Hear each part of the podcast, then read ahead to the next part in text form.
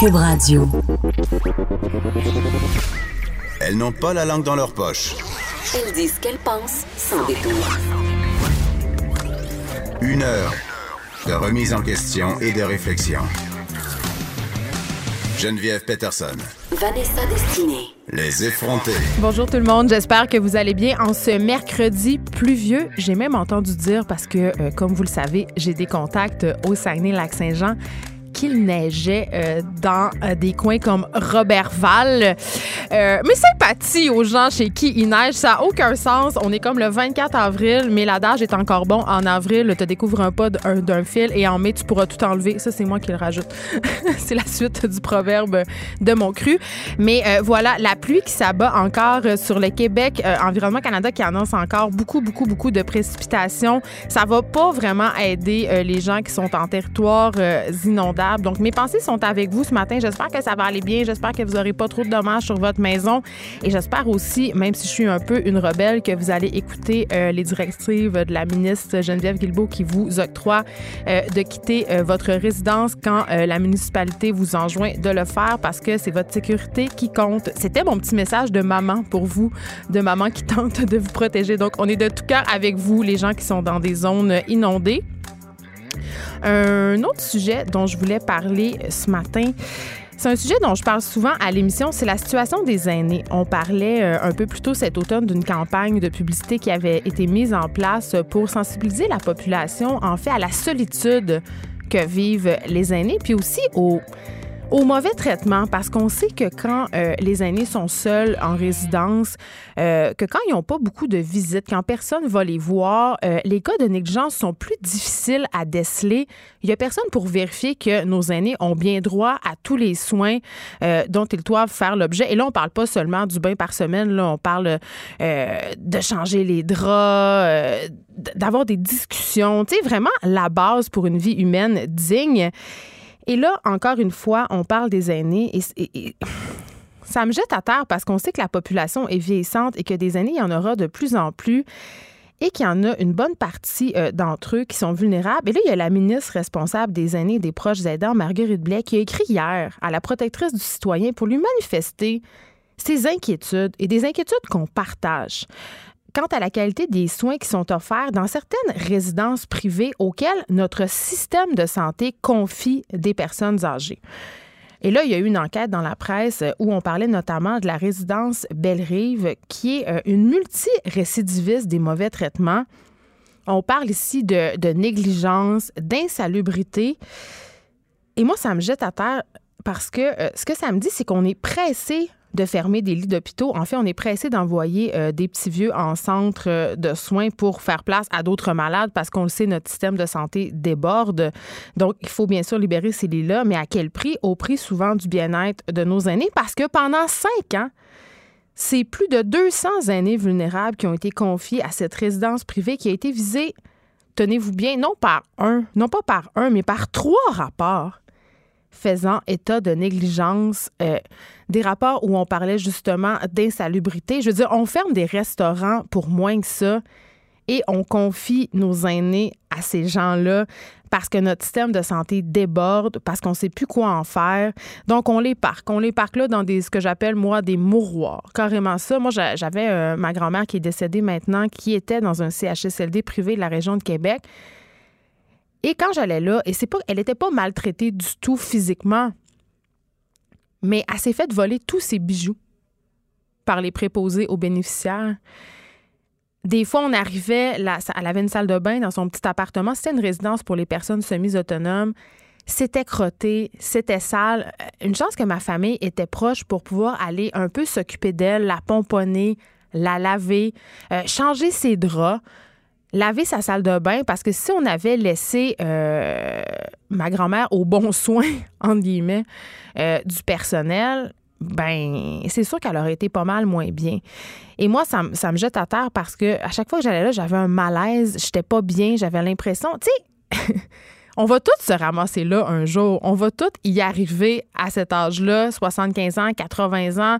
On va peut-être être en perte d'autonomie. On va peut-être être atteinte de maladies dégénératives qui font que on n'est plus toutes là puis qu'on n'a pas nécessairement conscience de tout ce qui nous arrive. Mais on a quand même droit à la dignité quand ça nous arrive. On a quand même le droit euh, d'habiter dans un lieu qui est propre, de manger de la nourriture qui est acceptable. J'ai dîné une couple de fois avec ma grand-mère dans la cafétéria de sa résidence et pour vrai, à chaque fois, j'avais des hauts le cœur. Et là, j'ai l'air d'une fille qui m'exprime du haut de mon privilège, mais ma grand-mère aussi avait des hauts le cœur. C'est pas parce qu'à 80 ans, que tout d'un coup, elle perd le goût des bonnes choses, qu'elle perd le goût euh, d'être pomponnée, d'être lavée, d'être bien habillée, de manger des choses qui goûtent bon. Pas juste une vieille goulache brune parce que c'est donc plus pratique de faire la même goulache pour tout le monde. Parce qu'il y en a qui ont des problèmes de dentier, parce qu'il y en a qui peuvent pas manger du sodium, parce que si, parce que ça. Pour vrai, j'appelle ça des mouroirs et je trouve ça déplorable. Et je comprends pas pourquoi les résidences privées euh, sont souvent juste appelés par la pas du gain parce que c'est cher, ces résidences-là. Là. C'est plus que 1000 dollars par mois. Il y a des résidences qui vont même jusqu'à des 5000, des 6000 dollars par mois. Évidemment, ce sont des résidences haut de gamme, mais même dans les résidences ordinaires, entre guillemets, là, ça coûte quand même un bras et une jambe dans les résidences privées pour avoir droit à quoi? Des soins coup-ci, octroyé par un personnel qui est à bout de souffle, à bout de nerfs. Parce que là, je ne veux pas jeter le blâme sur les préposés aux bénéficiaires et les infirmières qui s'occupent de ces aînés-là. Parce qu'il y en a qui font très bien leur travail. On les salue. C'est une vocation parce qu'ils ne gagnent pas très cher, ces gens-là, pour le travail qu'ils doivent se taper. Là. C'est de longues heures. Euh, c'est très exigeant physiquement. Euh, ils travaillent aussi dans les choses un peu dégueulasses, on va se dire. Ils changent des couches, ils lavent des petits vieux. C'est pas nécessairement euh, tout le temps plaisant. Donc, ces gens-là ont aussi besoin de support et c'est grand temps qu'on injecte l'argent euh, dans les résidences pour personnes âgées afin qu'on soit plus obligé, que notre système de santé ne soit plus obligé de parquer des petits vieux dans des résidences qui sont dégueulasses et qui sont des multirécidivistes de l'insalubrité. Et j'ai hâte que le gouvernement mette son pied à terre et les ferme, ces résidences-là. Ça me jette à terre, à chaque fois. Vraiment. ça me choque tellement. Là. Euh, je ne sais pas si vous connaissez le blog Ton Petit Look. Euh, si vous ne connaissez pas, je vous invite à aller le visiter. C'est un blog quand même assez populaire. En fait, ce sont deux blogs. Il y a un blog qui s'appelle Ton petit look, qui est un blog de mode, euh, de mode pardon. Et il y a un autre blog qui s'appelle Ton petit look mom, qui s'adresse un peu aux mamans, mais aux mamans jeunes, aux mamans à la mode, et euh, qui traite de questions de maternité euh, aussi, d'inclusion notamment. Et il y a un texte qui a paru hier qui a attiré mon attention. C'est un texte qui a été écrit par Claudine Gagnon qui parle du perçage d'oreilles. Est-ce aux enfants ou aux parents de choisir? Euh, Claudine Gagnon qui raconte que la semaine dernière, dans son feed Facebook, elle est tombée sur un article. Moi aussi, j'ai vu ça circuler. ça parlait d'une, d'une ancienne employée, en fait, d'une chaîne de boutique pour préados qu'on ne va pas nommer, euh, qui a choisi de démissionner plutôt que de percer les oreilles d'une petite fille en pleurs. Et ça, moi, c'est un dilemme auquel j'ai dû faire face moi-même parce que j'ai deux filles. Et à un moment donné, euh, on me posait la question pourquoi ils n'ont pas les oreilles percées, tes enfants? Et là, je, répondais aux gens, ben parce que moi, j'ai pas envie de faire percer les oreilles à mon enfant quand il s'en rend pas compte, quand il peut pas consentir. Et le consentement, c'est une discussion qu'on a depuis quelques mois, depuis quelques années déjà, et ça s'étend aussi au corps des enfants. Quand on oblige un enfant à aller faire un câlin à un oncle ou à une tante ou à une amie que ça lui tente pas, on viole son consentement. Quand on amène un bébé de trois mois, de six mois, de deux ans, qui sait même pas qu'est-ce qui se passe pour lui faire percer les oreilles, on s'entend que percer les oreilles, là, c'est pas, on fait pas ça pour la santé d'un enfant, là. Ça fait mal, mais c'est pas comme un vaccin. L'enfant n'a pas besoin pour sa santé. C'est de la coquetterie. C'est pas nécessaire. Et on lui impose quand même ça. On lui impose une douleur. Là, vous allez me dire, on peut mettre de la crème pour geler l'oreille. Oui. Mais on lui impose quand même un perçage d'oreille, les soins qui viennent avec, la désinfection pendant un mois. Tout ça pour rien, pour de l'ego. Alors pourquoi ne pas attendre que les enfants soient en âge de consentir? Pourquoi ne pas attendre euh, que votre enfant puisse comprendre que oui, ça va faire mal, mais que peut-être que son désir de porter des boucles d'oreilles va aller au-delà euh, du petit bobo que ça va faire puis des soins qu'on va devoir faire pendant un mois? Je comprends vraiment pas les parents qui font percer les oreilles de leur bébé, de leur petite fille ou de leur petit garçon euh, de moins de 5 ans. Puis même encore là, moi, ça m'est arrivé avec ma fille, ma fille du milieu. On est allé une première fois, elle était bien décidée à se faire percer les oreilles. Elle avait pris sa décision et rendue assise sur la chaise. Elle a choqué en bon français. Elle a eu peur. Alors, je l'ai prise. J'ai dit, viens-t'en, ma chérie, on reviendra une autre fois. Et c'est ça qui est arrivé jusqu'à temps qu'elle ramasse assez de courage pour euh, justement euh, se faire percer les oreilles. Parce que, euh, je sais pas, vous allez me dire, c'est pas une grosse affaire, c'est juste un perçage d'oreille. Puis Geneviève, t'exagères un petit peu avec ton consentement. Mais quand même, l'éducation au consentement, ça commence jeune. Puis ça commence avec des petits gestes comme ça. Respecter l'intégrité physique des enfants. Ne pas les obliger à faire des câlins quand ils sont pas obligés. Ne pas les obliger à percer leurs oreilles quand ils sont même pas conscients euh, de ce qui leur arrive et que c'est juste pour un peu satisfaire notre ego de parents, puis pouvoir trouver ça cute, puis acheter d'autres petites bébelles pour que nos enfants aient l'air de des petites poupées. Voilà. Si euh, vous pouvez m'écrire sur la page Facebook des effrontés pour me dire si oui ou non vous êtes d'accord avec moi et avec le texte paru sur ton petit look mom sur le perçage. Je sais que c'est un sujet quand même qui divise il y en a qui disent que on est mieux de le faire quand l'enfant s'en rend pas compte. Dites-moi comment vous vous sentez par rapport à ça. Dites-moi si vous avez fait percer les oreilles de vos enfants euh, quand ils étaient bébés, si vous le regrettez ou si encore si vous referiez la même chose. On reste dans le sujet des enfants. Vous savez, j'aime ça vous parler de la commission scolaire de Montréal, j'aime ça vous parler des écoles, j'en parle souvent. Et là, j'ai reçu un courriel, euh, en fait, comme la majorité des parents, comme tous les parents euh, euh, qui envoient leurs enfants dans une école de la commission scolaire de Montréal. C'est mardi, en fait, qu'on a reçu ce courriel-là. Et là, ce courriel était pour nous informer que désormais, les résultats scolaires aux épreuves ministérielles ne seraient plus gonflés. En bon français, ça veut dire que les élèves qui auraient eu 58% ou 59% à l'épreuve, euh, je ne sais pas, uniforme de français ou en maths, bref, à tous les examens ministériaux, auraient plus le droit à ce petit point bonus qui leur permet de passer. Et là, ça a l'air de rien, mais c'est quand même majeur dans le système d'éducation. J'avais envie d'en parler avec un professeur. On l'a au bout du fil, Éric Gingras, qui est président du syndicat euh, de Champlain et qui est surtout prof de cinquième année à la commission scolaire de Longueuil. Bonjour, Monsieur Gingras. Oui, bonjour. Vous avez un long titre. Oui, ben c'est ça. Mais hein, quand, on est président d'un syndicat, on est ben, un syndicat d'enseignants là, et, de personnel de soutien dans notre cas ben il faut avoir été et être encore un enseignant ou une enseignante bien sûr ou du personnel de soutien. Donc c'est ce que je suis par formation, mais quand même libéré depuis plusieurs années oui, maintenant. Exactement. Mais là j'ai envie de savoir comment c'est reçu cette nouvelle directive là de ne plus majorer les notes parce que moi comme parent d'élèves euh, puis là, je sais pas si vous allez être d'accord avec moi, mais j'ai envie de dire que c'est une bonne nouvelle. Ben oui, les enseignantes, les enseignants trouvent que c'est une bonne nouvelle. Ça fait des années euh, qu'on demandait euh, que ce soit que ce soit comme ça. Il s'agit d'un pas dans la bonne direction, par contre, parce que la directive du ministre touche essentiellement les examens ministériels. Mais ça, ça permet quand même, malheureusement, aux commissions scolaires, aux directions d'école, et ça arrive, ça, qu'un enseignant, une enseignante met un note dans le bulletin, et quand le bulletin finalement se retrouve dans les mains du parent, la note a été majorée ça, la directive du ministre ne l'empêche pas pour l'instant. C'est sûr que nous, on intervient auprès des commissions scolaires pour dire quand il y a un jugement professionnel et que ça donne un 58, ben ça doit être respecté. Malheureusement, malheureusement, parce que on aimerait tous qu'ils qu passent les jeunes, mais la ligne est à 60. Puis un enseignant, une enseignante qui s'est rendu à 58 là, euh, il a regardé les examens, il a regardé s'il était capable de donner des notes de plus, mais la sanction fait que finalement, il y a 58.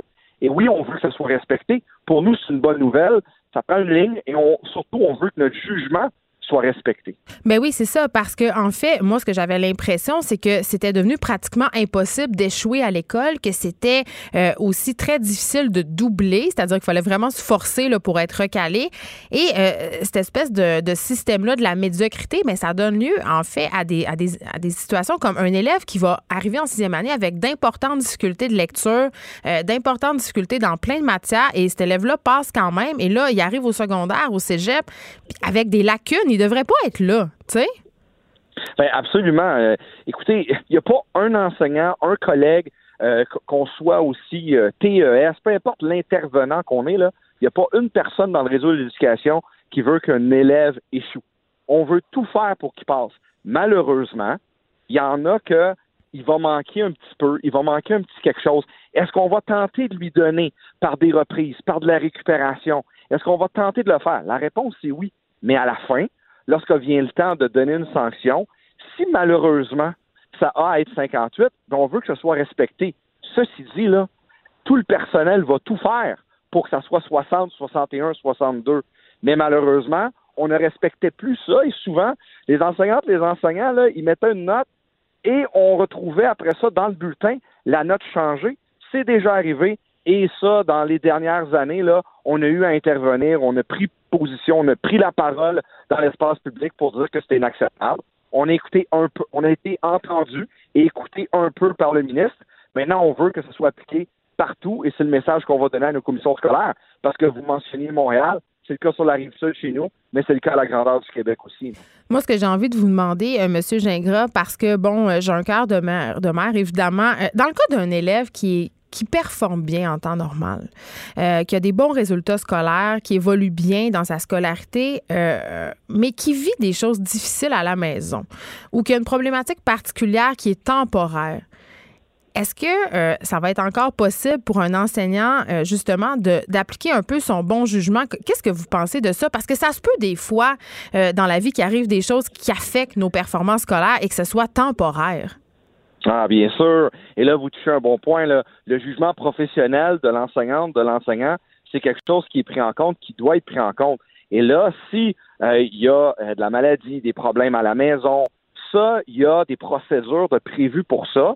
Ça, les enseignantes, les enseignants le savent. Et dans n'importe quel examen, un enseignant pourrait décider de ne pas tenir compte de cette, note, de cette note-là.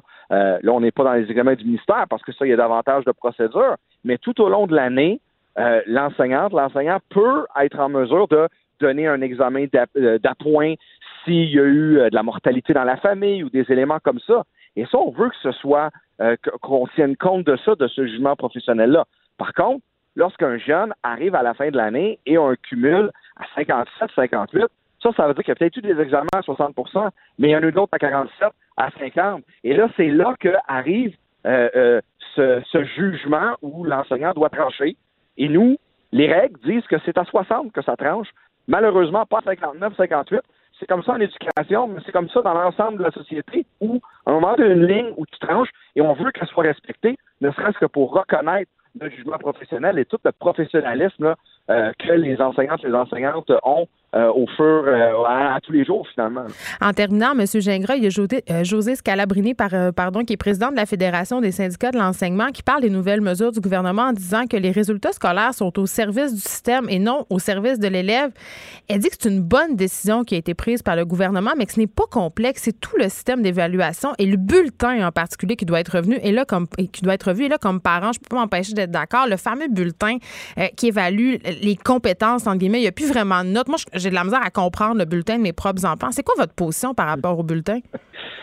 Écoutez, Mme Scalabrini a absolument raison. C'est, ma présidente. On est affilié à la FSO, au syndicat de Champlain. Écoutez, le bulletin, là, ça a toujours été un, gros problème. C'est-à-dire que d'un côté, ce qu'on veut, l'enseignante, l'enseignant, ce qu'il veut, ce qu'elle veut, c'est informer le parent du cheminement de son enfant et non pas euh, que le bulletin soit euh, euh, l'élément qui va dire si simplement si le jeune est, est, bon ou euh, il, il est il, ou si il va couler, là. Je voulais pas dire le mot couler, mais c'est le mot qu'on utilise. Mais on a le droit, là. Ça existe. Couler, ça existe. L'échec, c'est parce qu'on veut plus le voir, l'échec. C'est quelque chose qui fait plus partie de. On dirait qu'on essaie de cacher ça. Tout le monde est pareil, tout le monde est égal. Mais c'est pas vrai. Puis l'évacuation des notes du bulletin, à mon sens, c'est une erreur parce que c'est pas vrai que dans la société, plus tard, tout le monde est égaux, il y aura pas de mesure, puis tout le monde va avoir des compétences égales. Ça se peut juste pas. On est en train de faire croire à nos enfants que tout le monde a le même potentiel. La, la, la déception va être grande, là. Oui, oui, mais euh, au niveau du terme couler, là, c'était juste que c'est un terme, je préférais échec que parce que. mais ceci dit, euh, vous avez un bon point dans la mesure où, par contre, euh, ce qu'on veut d'un bulletin, c'est qu'on puisse suivre le cheminement du jeune et en informer le parent.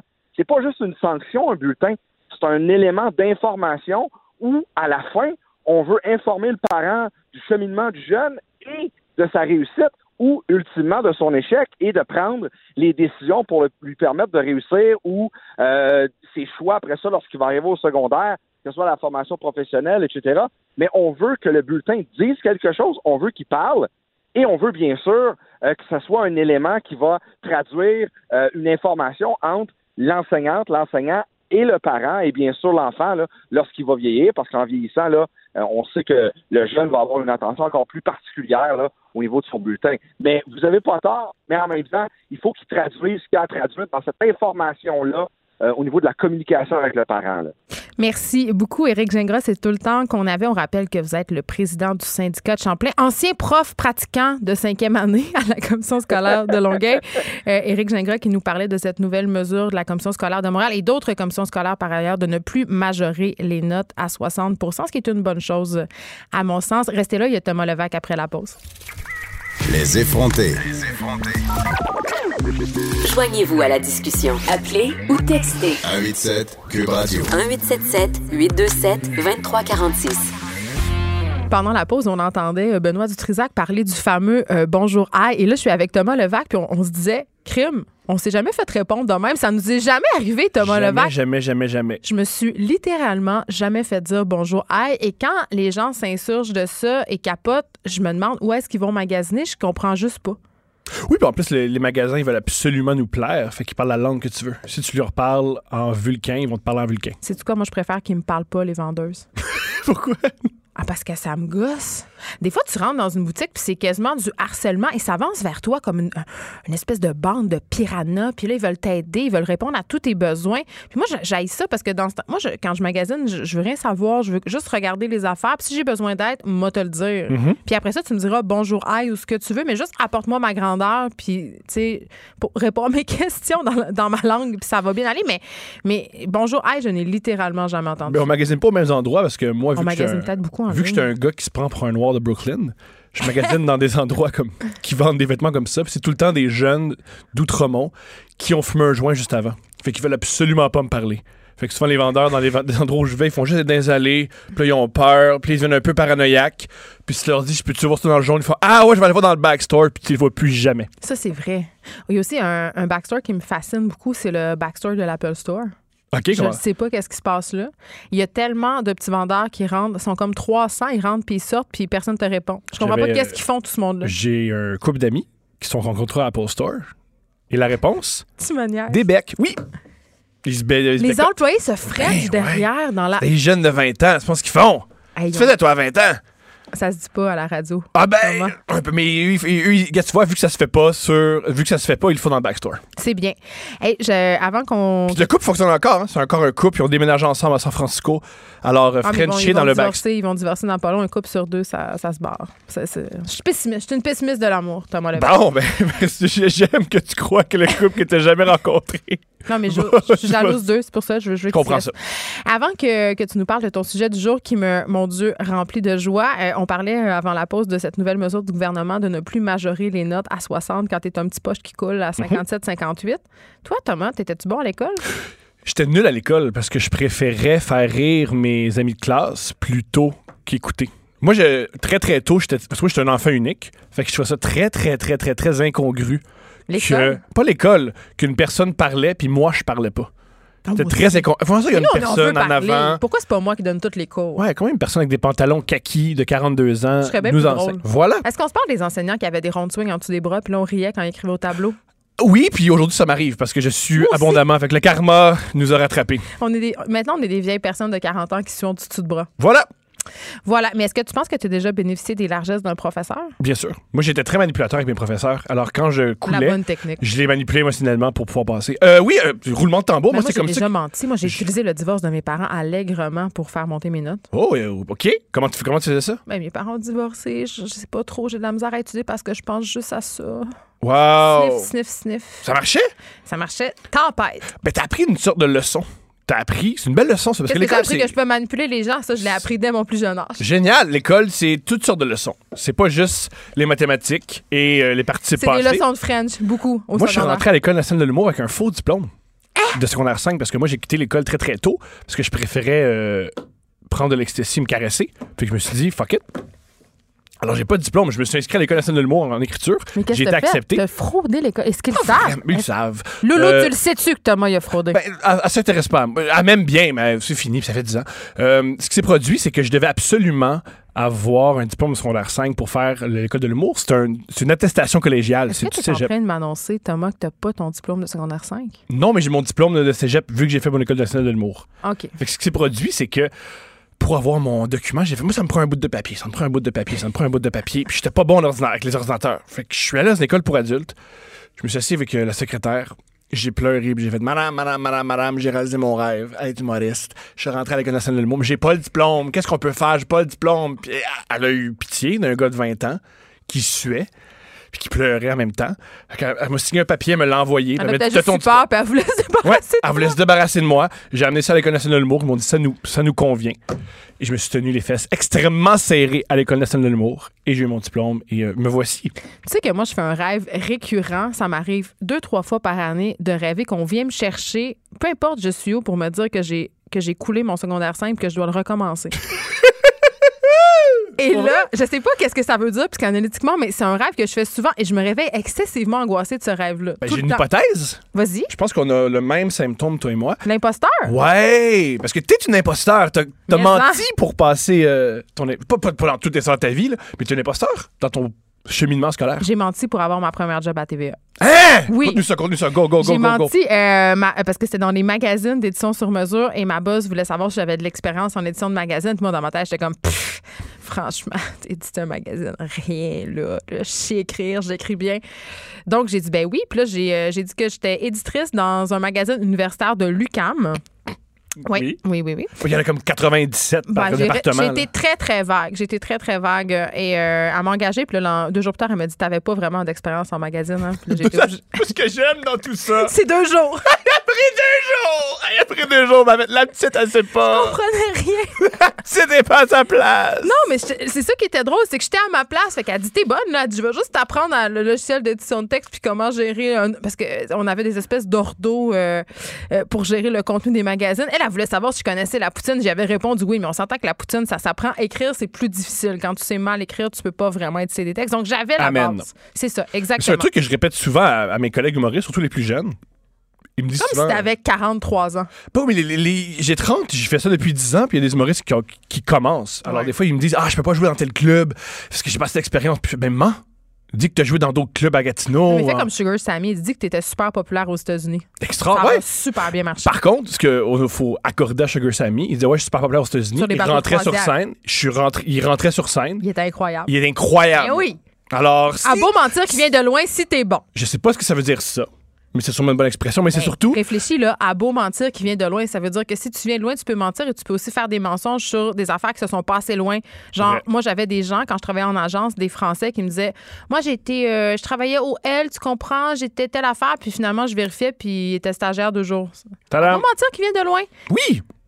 Hein? Et, Des bonnes euh, valeurs. Des fois, quand vu que t'as euh, t'as de la pression, tu t'assures tu t'assures d'être bon, puis tu t'es bon. Puis si t'es pas bon, mais tu fais j'ai menti, C'est ça, parce que si t'as pas de deliver, là, là, c'est, là, c'est pas correct. Mais si t'es compétent, Tu recommences. C'est quoi, tu recommences? tu peux mentir pour te rendre un point, pour te rendre Ce un qui est le fun, parce que si t'as menti, puis tu, mettons, tu puis t'as ta job à, d'éditrice à- Ou à Cube Radio. Ouais, C'est ensuite. ben. J'étais une mais- grande animatrice de radio en Russie. Mais, mais ce qui est cool, c'est quand tu mens pour avoir une, euh, pour avoir une job, t'as eu une job, fait que la prochaine job, tu peux dire, hey, j'ai eu ce job-là. T'as pas menti, tu l'as eu. C'est un cercle infernal de C'est un, non, c'est un, non, cercle positif de mensonge. Mais là, Thomas, tais-toi.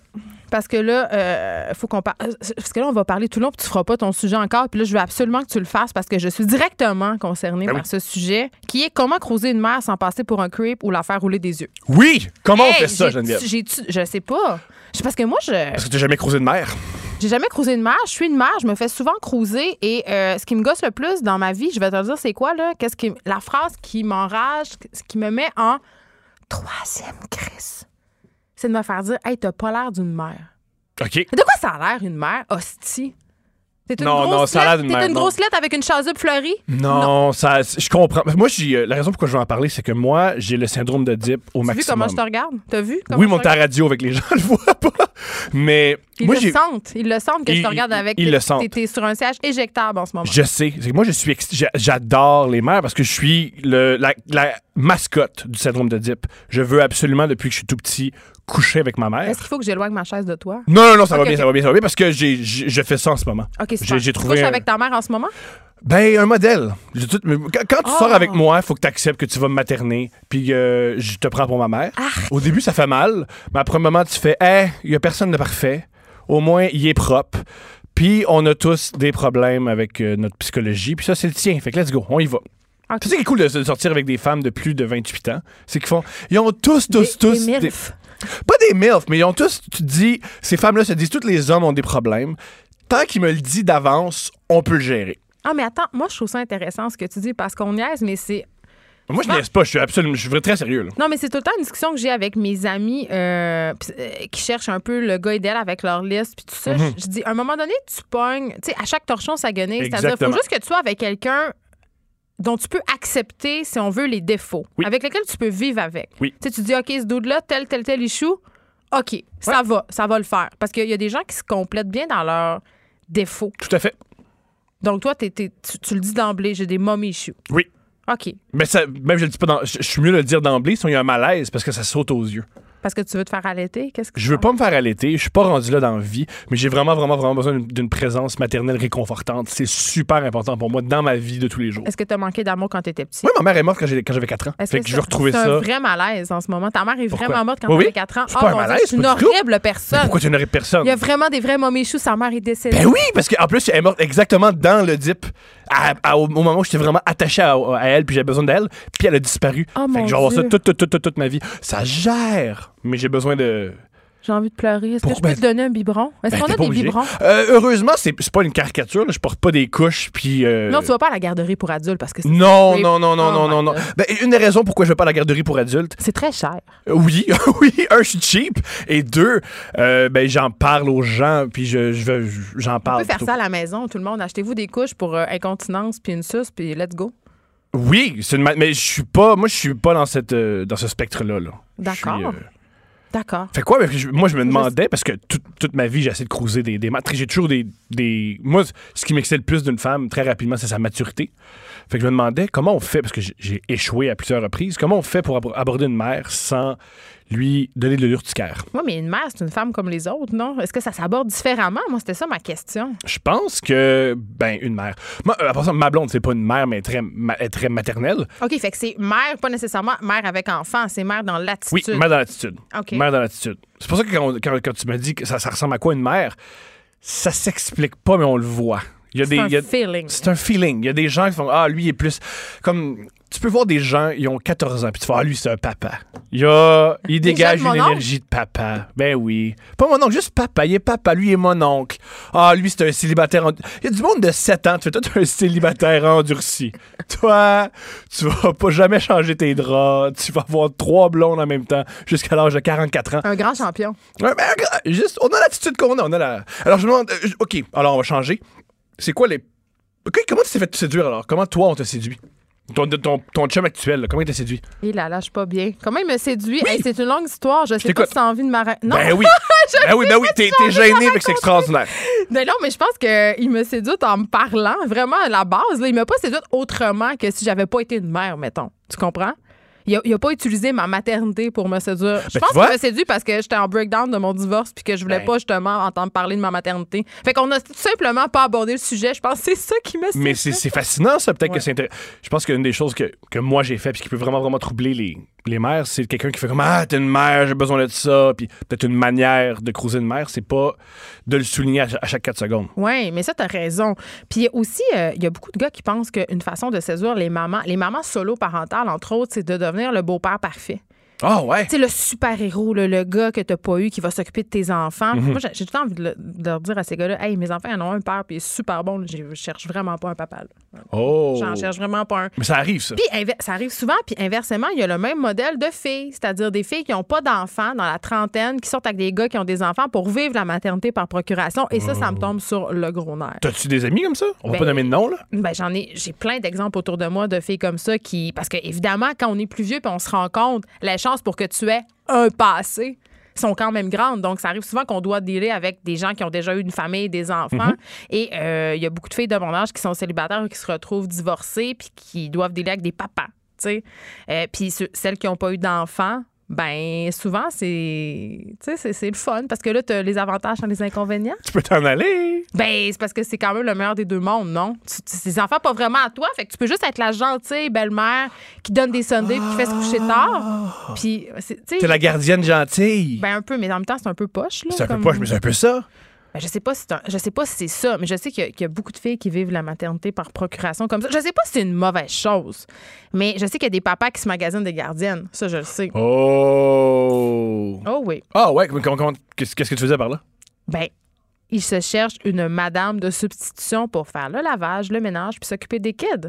Oh. J'ai une amie, attends. Pas très sexuel, une- ça. non, ben, ça peut être sexuel. Le fantasme de la gardienne, quand même, largement répandu sur YouPorn, Thomas. On va encore parler de porn, mais euh, Daddy with euh, la gardienne, là, euh, Ouais? il y en a des films là-dessus. Là. Ben, Oh. où il fait son innocent. Ah, ouais, je savais pas ça. Non, je, Il y a aussi des pas. affaires vraiment dégueulasses sur euh, les, les stepmoms, puis le, petit- le gars avec le- sa, sa belle-mère. On mais ça, on met, euh, mon ami m'a donné son, son sa théorie, c'est que c'est à cause des familles reconstituées. À cause des familles Je reconstituées, il y a beaucoup de gens qui. Sûr. Qui, qui copulent malgré les, Ouais. liens, les faux liens de sang? Oui. On dirait un épisode de Game of Thrones. Tant mieux. Toi, tu trouves tant mieux? Ben! Ben oui, Moi, je- le fantasme, c'est fait pour être étrange puis aller loin. Si, le fantasme, Oui, c'est quoi ton fantasme. C'est coucher avec. euh, c'est coucher avec. Hey, moi, mon fantasme, c'est qui? Mon épouse. Ah, calice, là. Ouais, c'est un peu plat. Ah oui, comment? Mais, mais revenons à ces gens qui se magasinent euh, des. euh, Des nounous. Oui, euh, j'avais une amie, et là, tairai son nom, qui me racontait l'anecdote suivante. Vous allez voir, c'est délicieux. Elle sera pas contente si elle nous écoute, là. Elle a rencontré un gars, OK? Puis euh, ce gars-là avait une petite fille. Et le jour où la maman euh, biologique de cette petite fille-là est sortie de la maison, c'est-à-dire qu'elle déménageait pour, euh, parce qu'elle divorçait, mon ami rentrait dans la maison. Tu me suis-tu? Le matin, là-bas. physiquement, là, on parle de. li- li- pas, pas de mal de parler, c'est littéralement. Là. Il y a Écoutez un, bien il y a ça, un le monde. transfert. Le matin, madame sort. Oui. L'après-midi, l'autre madame rentre. C'est pas sain, mais je comprends tellement. C'est ça. Fait une substitution. Donc là, la petite fille, elle, elle est là, tu sais. Puis là, mon ami, il s'installe, puis elle est un peu mal à l'aise de la situation, mais évidemment, il a tout expliqué ça pour lui faire avaler la pilule. Et la petite fille de regarder mon ami et de dire Bonjour, moi, mon nom, c'est, euh, je sais pas, Jessica. C'est, c'est toi qui vas faire euh, le ménage et la nourriture maintenant ici? Wow! Trois ans. Yeah! Elle avait compris. C'est bon! Les enfants, ils brillante. temps notre bout de shit. Et là, c'était drôle parce que mon ami, bon, commence à vivre avec cette famille-là, euh, prend vraiment, euh, elle n'avait pas d'enfant à l'époque, prend le rôle euh, de la mère pour cet enfant-là. Et au bout d'un an, tout se passe bien. Et la petite fille est assise à la table et elle fait Bon, ben maintenant que tout le monde s'entend bien, est-ce que maman va revenir? Wow! Mais c'est c'est légi- c'est Les enfants, ils légitime! comprennent pas. Moi, mais ma, ma, Ben, ma pas. première fille, Alice, euh, que vous entendrez tantôt, puis là, elle nous écoute dans le bout, elle sera pas contente, mais euh, on a divorcé avec son père quand elle était très petite et moi, j'avais un autre chum, puis son père avait une blonde et elle pensait qu'on avait interchangé. Elle pensait qu'avant, je sortais avec, euh, tu sais, que son, mon chum sortait avec la blonde de son père, puis que tout le monde avait comme mêlé ça. Les enfants, ils, compre- ils comprennent pas grand-chose. Ils comprennent, mais ils comprennent pas. Ils comprennent, mais pas. Ils comprennent à 85 Mais c'est une bonne chose. Mais là, Thomas, tu m'as toujours pas expliqué comment croiser une mère. Tu me dis, tu me dis, euh, peut-être en y parlant pas 24 heures sur 24 qu'elle est une mère. Ouais, mais moi, je suis nul pour. T'es nul pour cruiser, c'est ça Je, suis un, je suis nul pour cruiser. Et deux, moi, c'est sou- souvent ma, ma technique à l'époque de gars de 26 ans qui voulaient absolument coucher avec des filles de 37 qui avaient des enfants. Ah, t'étais comme ça. Ben oui, c'est ça mon, euh, mon pattern. Mon, ce que je faisais, c'est que, au contraire, j'étais la main idéale. J'étais, moi, je suis pas comme l'autre. Moi, je suis juste là pour le corps. Je suis juste là pour te jaser. Je suis, euh, j'étais Pablo, moi. J'étais Pablo sans les pectoraux. Mais je pense que c'est une technique bonne avec toutes les femmes. Non, non, non, non, non, non. Non? Ma, ma, ma blonde actuelle, tu joues à Pablo, elle s'en va. Elle, ça, elle trouve ça d'un ennui total. Mais qu'est-ce qu'il faut faire? Avec elle, faut juste, euh, faut être super honnête avec elle, rire avec elle et être honnête. Si, Mais tu fais un les quelconque, non, si tu fais un quelconque mensonge, elle s'en va. Mais physiquement, là, elle se lève, elle dit même pas bye, elle quitte ton existence. Elle, elle déteste, déteste, déteste, déteste les mensonges, les ni- niaisages. Elle est pas capable. Elle est pas capable. Fait que tu faisais Pablo avec les mères. Ouais. Parce que. Ça marchait pas, ça marchait rarement, là, mais. non, non, parce que j'ai le corps que Tes j'ai, là. techniques sont mardes. Ils sont, ils sont nuls. Moi, je suis, le- moi, je suis l'exemple parfait de ce qu'il faut pas faire. Il y a un cours à l'École nationale de l'humour qui s'appelle euh, euh, tes carrières, là, PR. Moi, je devrais le donner, expliquer comment j'ai géré ma carrière, puis faites l'inverse, avancer Comment t'as géré ta carrière? Crier après beaucoup de monde. T'as crié avec Moi, qui? Ah, T'as crié après qui? Non, mais qui? Non, mais qui? Tu cries. Dans une réunion, tu fais, sais-tu quoi, ils vont se rappeler de moi, c'est j'hurle. Oui, ils se rappellent de toi. Ils se rappellent qu'ils veulent pas de toi à la prochaine réunion. Euh, des- Mais rassure-moi, t'as jamais montré ton pénis comme Eric Salvaire. Jamais! OK. Jamais! Ça, c'est bon. Jamais. Mais lui, il me l'a montré. C'est-tu vrai? Ben oui, je travaille pour Eric Salvaire, moi.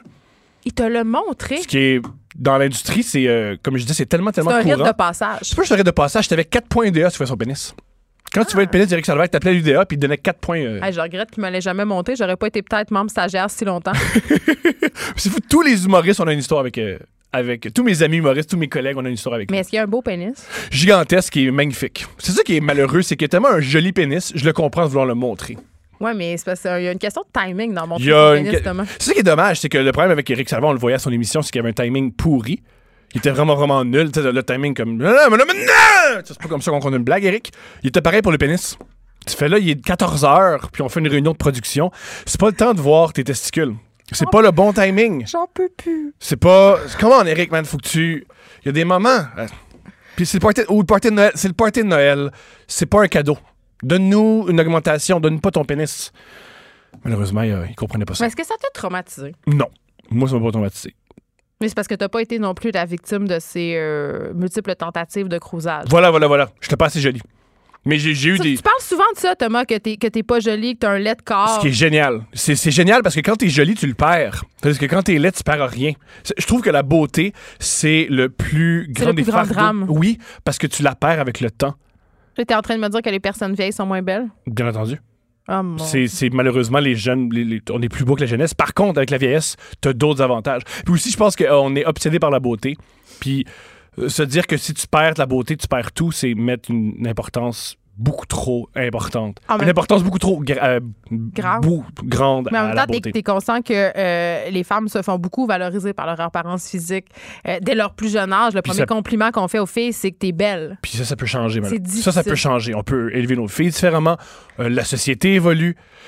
C'est. euh, Est-ce qu'elle évolue vraiment? oui, je crois qu'elle évolue. Je crois que Au niveau de la beauté de la femme, on a encore le corps de la femme est encore objectifié. Euh, on a juste à regarder Instagram Mais 4 év- secondes pour s'en rendre compte que évoluer, c'est des paires de fesses. Évoluer, ça veut pas dire parfait. L'évolution, c'est long, c'est lent, c'est latent. L'important, c'est que ça évolue. En attendant, ben, je me console en disant qu'il y a des gars comme toi qui crousent des mères, Thomas. Non, plus maintenant, plus maintenant, plus maintenant, plus Ouais. maintenant. Je veux pas.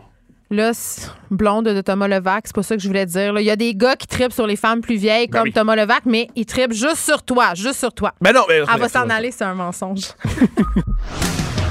Restez branchés. De 9 à 10. Geneviève Peterson. Vanessa Destinée. Les effrontés.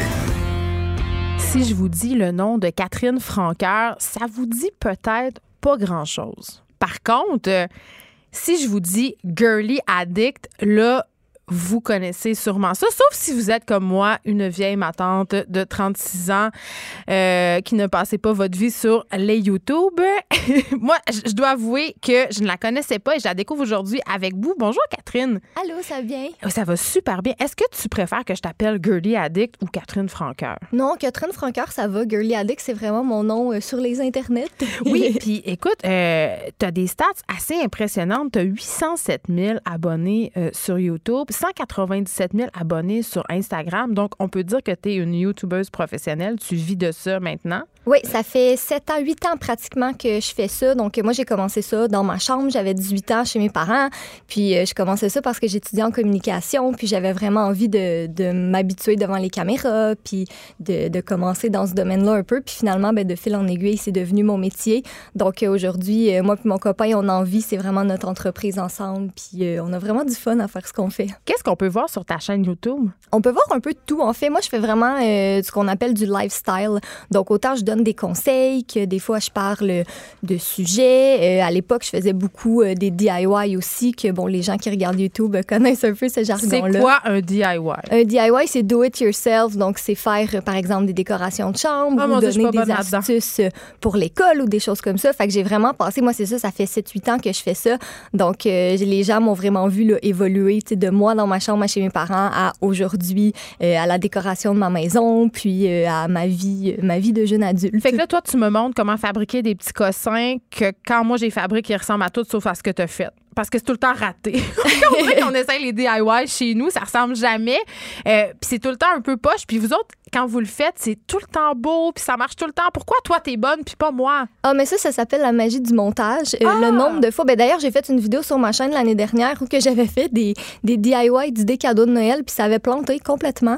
Euh, ça avait pas fonctionné du tout, donc euh, j'ai décidé d'utiliser l'autodérision, puis vraiment de montrer aux gens que moi aussi, ça plante des fois. Ben c'est ça, tu parles, tu parles d'authenticité justement, puis euh, de la magie du montage, puis tu m'amènes à un endroit où j'avais envie d'aller. Euh, le sujet des influenceurs en ce moment, puis je sais que la plupart vous aimez pas ça qu'on vous appelle des influenceurs, et je le comprends, mais c'est quand même comme ça que les gens vous identifient, Euh, les personnes qui gagnent leur vie avec les médias sociaux.